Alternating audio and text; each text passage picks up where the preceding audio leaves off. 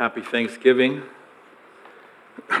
this isn't going to be a Thanksgiving message, I guess, but we're going to ask the Holy Spirit maybe to open something up that will give you something to take home and think about if you're eating turkey today or whatever you're doing.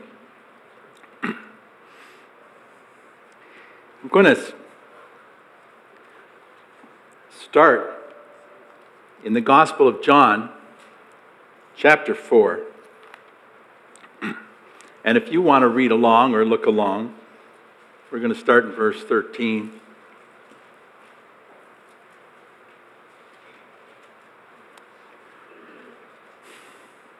So, John chapter 4, verse 13 to 23. This is, um, should be a pretty familiar story. It's Jesus meeting a woman at a well. Jesus answered, Everyone who drinks this water will be thirsty again, but whoever drinks the water I give them will never thirst. Indeed, the water I give them will become in them a spring of water, welling up to eternal life. The woman said to him, Sir, give me this water so that I won't get thirsty and have to keep coming back here to draw water. He told her, Go, call your husband and come back. I have no husband, she replied. Jesus said to her, You're right when you say you have no husband. The fact is, you've had five husbands, and the man you now have is not your husband. What you've just said is quite true. Sir, the woman said, I can see that you are a prophet. Our ancestors worshipped on this mountain, but you Jews claim that the place where we must worship is in Jerusalem. Woman, Jesus replied, believe me, a time is coming when you will worship the Father neither on this mountain nor in Jerusalem. You Samaritans worship what you do not know. We worship what we do know, for salvation is from the Jews. Yet a time is coming, and has now come, when the true worshippers will worship the Father in the Spirit and in truth. For they are the kind of worshippers the Father seeks.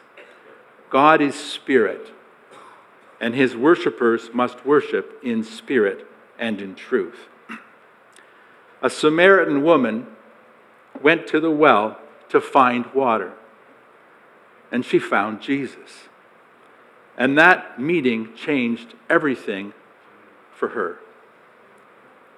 It seems that when we are out to find God, that we discover that it is God who's looking for us and when we encounter the infinite and triune God, our response is worship in spirit and in truth. Let's just pray for a moment and ask Lord to bless our understanding of His Word. Lord, we thank you for your Word. Of all the many blessings we thank you for today, Lord, we know that your Word is precious to us, Lord, because it speaks life to our hearts and it builds our faith. Father, I pray today that as we take the time to look into what you have for us, Lord. That you will build our faith, that you will strengthen the foundation stones, and that you will build your church upon the sure truths of your word and of who you are, Lord. In Jesus' name, amen. So the story goes that a famous theologian was once asked what was the most deep and profound mysteries that he had discovered in all his studies of the Bible and about God and what was the most important thing that you could know. And he thought about for a minute and he says, Well, there's two things you absolutely need to know. First of all, there's only one God. Second, you're not Him. well, I'll leave that with you to think about. But throughout history, men and women from all walks of life have looked for answers about God. Who is God? What's God like? How can I relate to God? What does He want from me? What are His plans for my life? Understanding the true nature of God is basic for a life that has meaning and purpose. Now, everybody has ideas about God. There's probably as many different opinions about God as there are people. And the Samaritan woman we read about here is no exception to that. She had ideas about God. She had opinions, and she wanted to share them with Jesus. And so she asked him a question that's very fundamental to the nature of God. She asked him, Were the Jewish people right that you had to go to Jerusalem and you had to go to the temple to find God? Or could she find God on the mountain here in Samaria? That's the question she asked, but like Jesus does so many times, he answers the question she didn't ask. And Jesus tells her that she needs to think about God in a totally different way. Her ideas about God are too limited and too materialistic. And he tells her she needs to understand that God is spirit. And this means that God cannot be defined by the categories that human beings create. God is his own category, he's unique in himself. God is spirit, and that means that he is infinite. And he can't be bound by anything that we could do or wish or think. And it means that God does not come to us on our terms. That if we want to know God, we need to come to Him on His terms.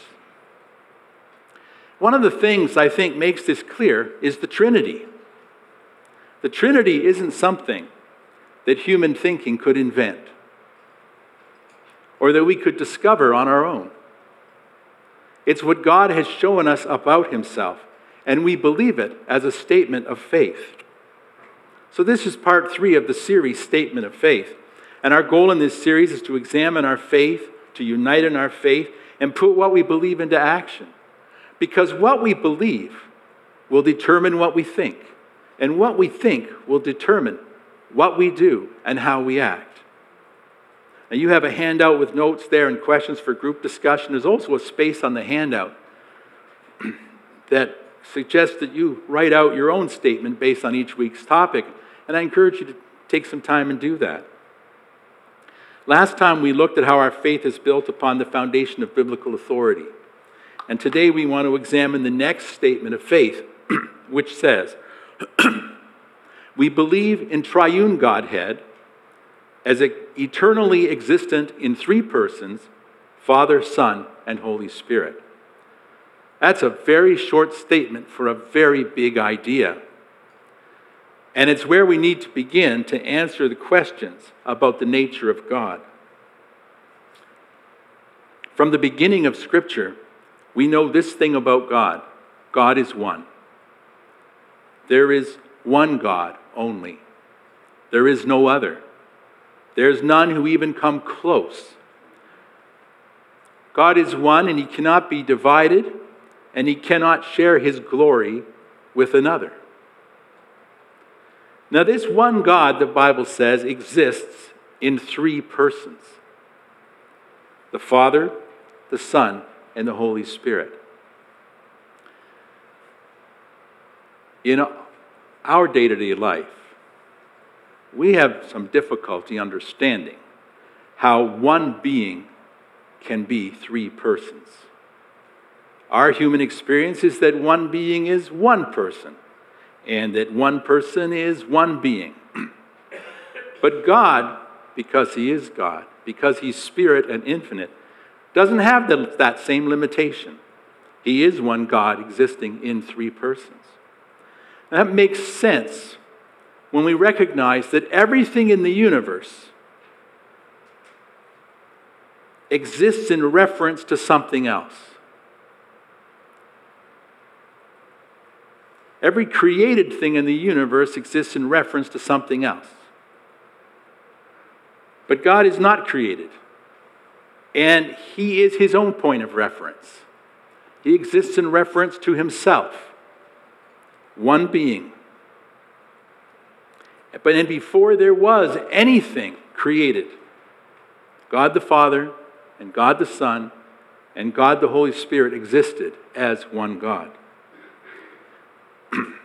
the word Trinity itself isn't mentioned in the Bible. But the truths the Bible reveal about God demonstrate the Trinity from beginning to end. The Father is called God. The Son is called God. The Spirit is God. All exist eternally and equally. All are involved in doing things that only God could do. All are recorded equal glory and worship as God. And when we look at this totality, a portrait emerges. And we see God for who He is God the Father, God the Son, and God the Holy Spirit. I just want to point out a few examples from Scripture that show where we see God's triune nature displayed and in action. So in Acts chapter 10, we read God, the Father, God anointed Jesus of Nazareth with the Holy Spirit and power. In Matthew 28, Jesus said, Go therefore, make disciples of all nations, baptizing them in the name of the Father and of the Son and of the Holy Spirit. In the name, not, of, not in the names, in the name of. we read in 2 Corinthians 13, May the grace of the Lord Jesus Christ, the love of God, and the fellowship of the Holy Spirit be with you all. And in 1 Peter chapter 1, we read that we have been chosen according to the foreknowledge of God the Father through the sanctifying work of the Spirit to be obedient to Jesus Christ, who is the Son of God. The Trinity describes God in terms of love in relationship. The Bible says God is love. And before the universe existed, there was love in God the love of the Father for the Son, the love through the Son and the Spirit. The Trinity acts in terms of relationship. The Father sends the Son, the Son sends the Spirit. The Spirit glorifies the Son, the Son glorifies the Father. there's one glory, there's one love, there's one God in three persons. When Jesus answers the Samaritan woman's question, he introduces her to the first person of the Trinity God the Father. Jesus himself was famous for the way he called God his Father. It was a way that showed a very special relationship, a very unique relationship. But Jesus, in this interaction, wants to help this woman understand what God the Father means to her.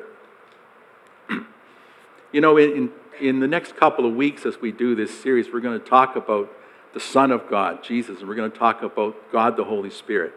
We don't have time to cover all that this morning, so I just want to spend some time talking about God the Father. First of all, Jesus calls God the Father, not a Father. He's the Father, the Father Almighty, creator of heaven and earth. As Father, God is the source of everything. Everything exists by Him and for Him the stars, the oceans, the Samaritan woman, you and me. We all live and move and have our being in Him. For us to approach God and enjoy a relationship with Him, we need this fundamental understanding that He is the Creator and we are His creation. Another way we see God as Father is that He cares for His children. When Jesus tells the Samaritan woman that God is Father, he also means God is her Father, and God is our Father. The Father is involved with us in a caring way. God isn't God up there somewhere where he can't see us and he doesn't know what we're doing and he's not you know concerned about us. God is involved with us in a caring way every day, every moment no matter who you are, no matter where you are, no matter what is going on in your life. This Father loves and cares for and provides for us, and we can trust and believe that our Heavenly Father will always be there for us, providing everything we need. Oh, there's the Thanksgiving message for you. God is there for us. You know, we used to get around the table and say, okay, okay, kids, name one thing you're thankful about. And that's a wonderful exercise. But because we believe in, that God is our Father, our thankfulness comes from an assurance that I don't have to worry about anything, that everything I have comes from Him, and everything I need will come from Him. That's why the Bible says, have no anxiety about anything, but in everything, by prayer and supplication, with thanksgiving, make your requests known to God, and the peace of God that passes all understanding will keep your hearts and your minds in Christ Jesus. There's the Thanksgiving sermon. I'm not supposed to preach that today. I got other things to do. All right. as human fathers, as sorry, as with human fathers, our relationship with our Father in heaven is the most significant relationship that we can ever have. It defines who we are and defines our destiny. God created each one of us for a purpose. The Father has a unique purpose for you that only you can fulfill. Ralph, his purpose for you is to go to Pakistan. Nobody else can do that for you. We've all got our own purpose that only we can fulfill, and we can only fulfill it in relationship with the Father. The biggest problem people face is that we have become disconnected from our Heavenly Father. And so we've lost track of where we come from and who we are and where we're going and where we fit in God's plan. We need to get back into a relationship with the Father. And because God is the Father, He makes a way back. That's how we know God's the Father. The Father makes his, a way back for His children. The Father is God's love in a person. God the Father loved the world this way that He sent His only Son, Jesus so anyone who believes in him can find life and return to our Father.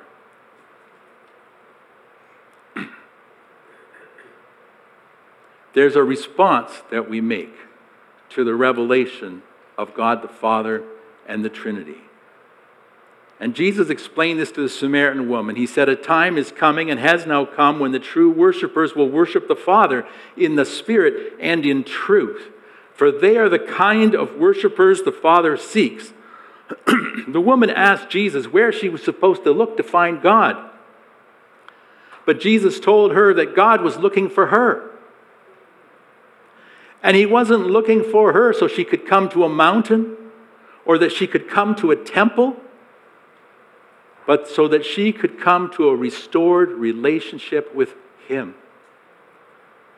When we talk about worship. Let's be clear about something. Jesus, when Jesus tells this woman that she should be worshiping in spirit and truth, you guys all know he's not talking about singing, right? Many times we talk about worship, we think about music and singing and praise and all these wonderful things, and I love it all. But we need to understand that music is only a vehicle of worship. It's only an expression of what worship really is. And worship is really about recognizing first who God is,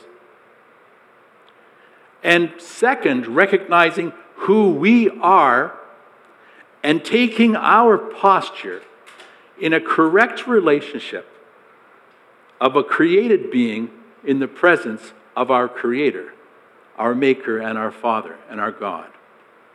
There's only one God. I'm not Him. Well, that was a revelation when I realized that one day. That started things getting better after that. I want to suggest that one of the revivals that we need is the revival that returns us to worship in spirit and in truth. Worship in spirit and truth happens when we recognize the triune God in his infinite greatness. It's a response that honors God for who He is, that He is the Lord, and that we bow before Him. It recognizes that God is the Creator and we're the work of His hands. This is another foundation stone on which we're asking the Lord to build our faith, to return us to worship in spirit and truth. We live in a very materialistic culture. Our culture is completely infected with the philosophy of materialism. And all of us have been infected with the philosophy of materialism through our culture and through the way people think and everything like that. But Jesus said God is spirit. And if that's true, that shows the materialism is a fake philosophy. And it shows that he, God is seeking us to be his worshipers.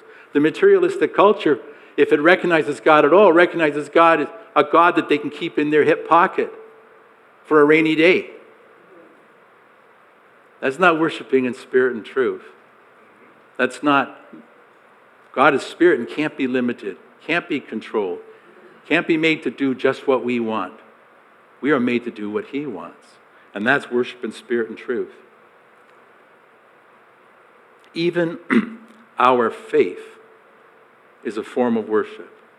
Just to, because it recognizes, God, this is who you are.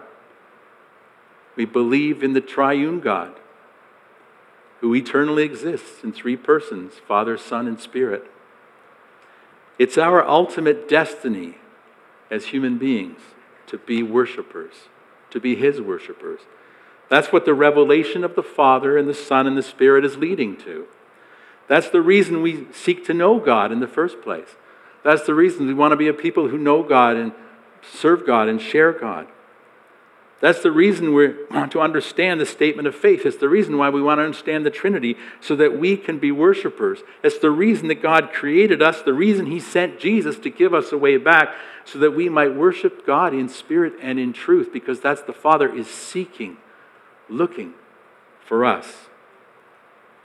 The ancient creed, if you should ever look at it, is interesting because it doesn't start off saying we believe in the Trinity. It starts off by saying, we worship God in Trinity and Trinity in unity. To really know and understand the Trinity is not just about theology. It's not just about learning and studying a theological concept.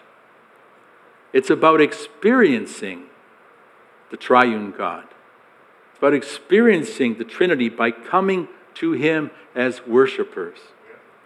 The way we best understand the triune nature of God is in the relational act of worship. Our statement of faith is that God has revealed himself in Trinity. But our practice of faith in the Trinity is to honor and worship God for who he is. And we know and understand God as Trinity, and we worship Him in Trinity. We lift up our hands to the Father in the name of Jesus through the Holy Spirit. Amen. Amen.